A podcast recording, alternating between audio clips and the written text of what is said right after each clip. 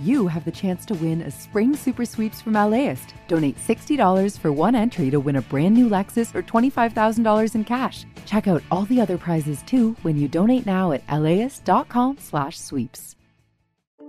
This is the SoCal update. I'm Adolfo Guzman Lopez. Coming up, for farm workers, getting the COVID 19 vaccine is not as simple as just being eligible. Plus, John Horn gives us a preview of next week's Oscar nominations. It's Friday, March 12th. Farm workers are now eligible to receive the COVID 19 vaccine in California. Sharon McNary recently visited a farm worker vaccine event in Oxnard.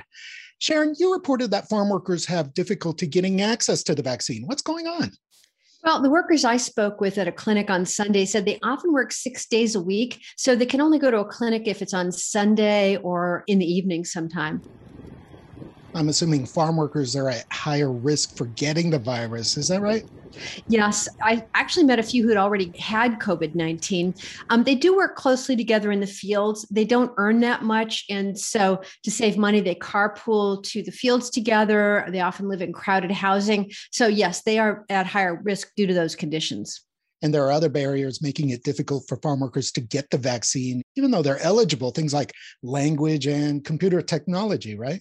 Yes, those can be obstacles. The United Farm Workers Foundation, which co sponsored Sunday's clinic with the Ventura County Public Health Department, they used text messages in Spanish to invite farm workers to receive the vaccine. All they had to do was reply via text message, and they were sent the time and place to show up and get their shot.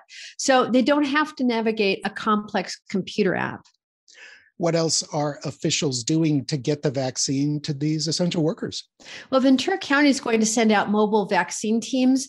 They're also going to try and work with employers and the labor contractors who hire the workers uh, to get them more vaccines. Um, they'll also open up more Sunday clinics and uh, have late weekday hours when more people can visit. Thank you, Sharon, for that story. The nominations for this year's Academy Awards come out delayed early Monday morning, but it's not just the timing of the Oscars that's overdue. There's also some social reckoning. John Horn is here to tell us more. That's right. The Academy of Motion Picture Arts and Sciences has taken many steps to be more inclusive, but actual change, well, that's been sluggish. So a year ago, just one non white performer, that was Cynthia Erivo, who starred in Harriet, was among the 20 acting nominees. And there's only been one woman ever who's won the Best Director Oscar, Kathryn Bigelow, with a Hurt Locker, and that was more than a decade ago. So this time around, the nominations and winners might look a little bit different. So, John, is this going to be the breakthrough year for diversity?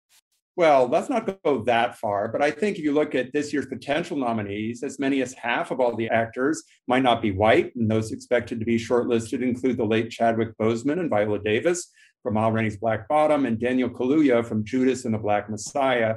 And also, Nomadland will almost certainly collect a nomination and I would say likely win for its director, Chloe Zhao, and two other women could be nominated in that category.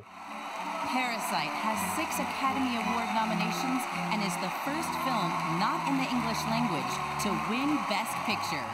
A year ago, the Korean film Parasite took the Best Picture Oscar. Do you have any predictions for this year?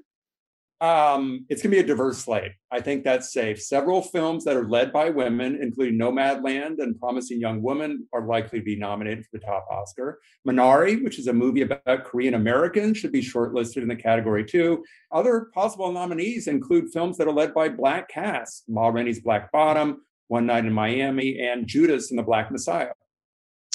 Get up early if you want to find out who the nominees are. Thanks a lot, John, for that report. Thank you.